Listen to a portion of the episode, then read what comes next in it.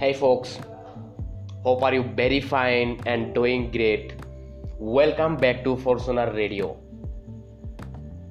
Today I am super pumped up today to see you again.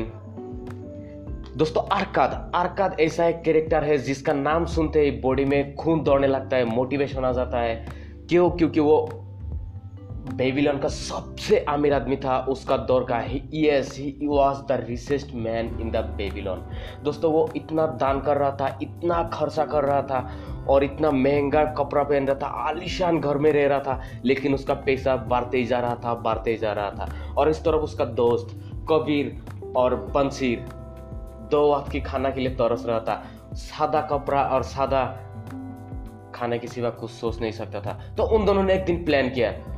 कि हम लोग इतना गरीब है, हम लोग सादे कपड़े और सादे ड्रेस के सिवा कुछ नहीं सोचते। क्यों ना अपना बचपन के दोस्त आरकाद को पूछ नहीं लेते कि आमिर कैसे बनते हैं। तो उन्होंने प्लान बनाया और उसके सामने पहुँच भी किया और आके बोला कि, दोस्त, हम लोग तो बचपन में एक ही स्कूल में पढ़ते थे, एक ही पाठ हमने पढ़ाया, एक ही टीचर हम लोगों को पढ़ाया है, एक ही ग्राउंड में हम लोग खेला हुआ है तो फिर ऊपर वाला तुम पर इतना मेहरबान और हम पर नहीं। इसका तो कुछ तो राज होगा बायस तुमको पता नहीं पड़ेगा, नहीं तो हम लोग यहाँ से जाएँगे नहीं। दोस्तों, अगर आपने कभी खुद को अगर एक मेहरबानी, मेहरबान खुद पे होना चाहते हो तो मेरे इस पॉडकास्ट को लास्ट तक ज़रूर सुनिएगा और इस पॉडकास्ट को सिर्फ़ और सिर्फ़ उन दोस्तों के साथ शेयर कीजिएगा जो सिर्फ़ और सिर्फ़ आमिर बनने में विश्वास रखता है और दिल की गहराई में कभी आमिर बनने का ख्वाहिश है और बनना चाहता है। सिर्फ़ और सिर्फ़ आमिर जो बनना चाहते हैं, उससे दूसरा किसी से शेयर मत कीजिएगा। यह मेरा रेस्ट्रिक्टेड है। तो आरकद ने उन दोस्तों के साथ अपना पुल खुल रहा था। कि वो कैसे आमिर बन रहा था, उसका सारा राज बताने जा रहा था। वो बोला कि तो सुनो तो मैंने भी जब अपने करियर की शुरू की तो स्क्राइबिंग कर रहा था, पत्थरों में कुछ लिखने का काम कर रहा था। लेकिन मान के एंडिंग में मुझे जितना पैसा मिलता था, सारे मेरे खर्चा हो जाते थे।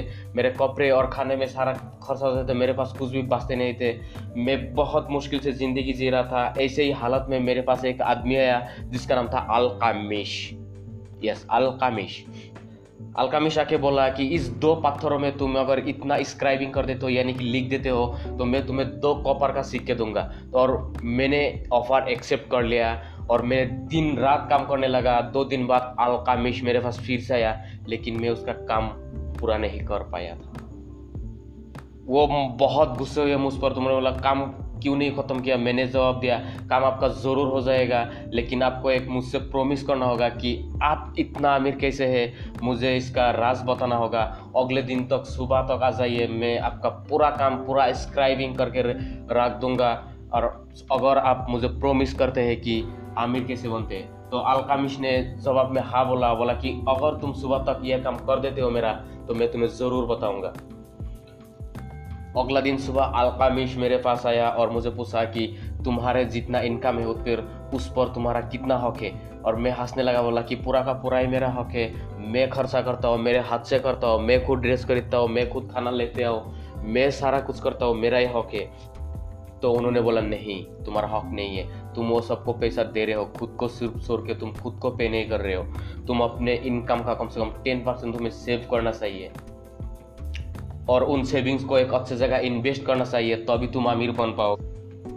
और मैं अलकामिश के बताए हुए रास्ते पे चल रहा था, अपने टेन परसेंट का सेविंग्स का हिस्सा में अलग से रख देता था। लेकिन हैरानी की बात यह है कि मुझे कुछ भी प्रॉब्लम नहीं हो रहा था, मैं उतने पैसे से मेंटेन कर रहा था।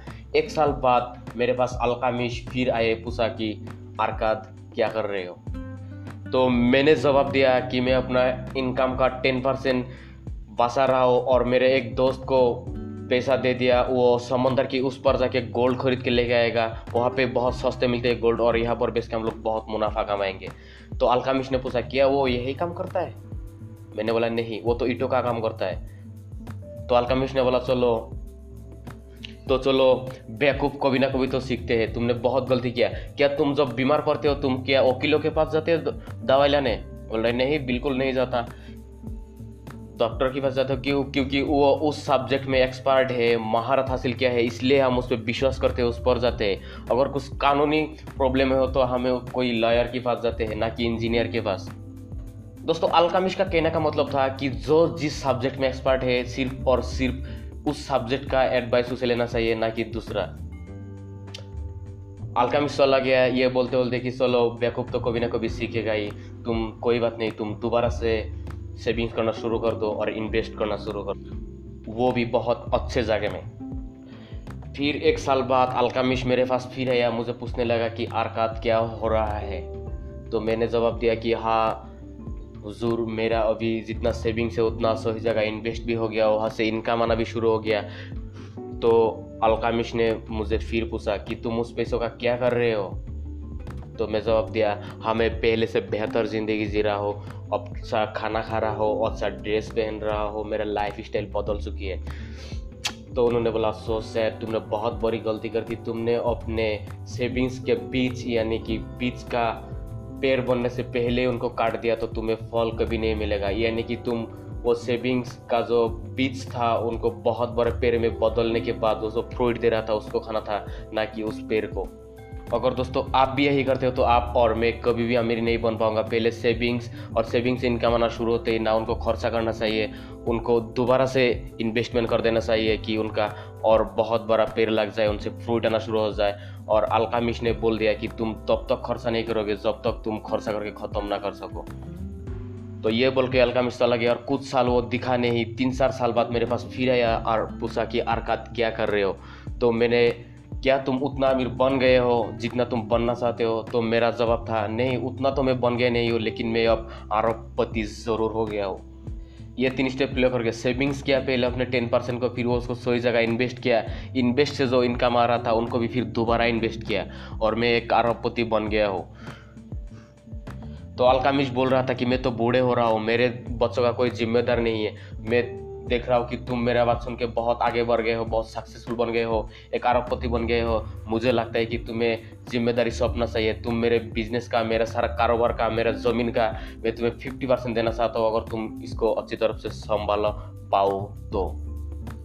तो ये भी अरकद ने करके दिखाया और वो जब अलकामिश मर गया, सारा उसका जितना प्रॉपर्टी था, उसका फिफ्टी परसेंट का हिस्सेदार था अरकद और and he become the richest man in the Babylon दोस्तों आपको भी कभी ना कभी अगर अमीर बनना हो तो इन थ्री स्टेप्स को फॉलो कीजिए। आपको कोई नहीं रोक सकता मल्टी मिलियनर या कोई अरबपति खरबपति बनने से।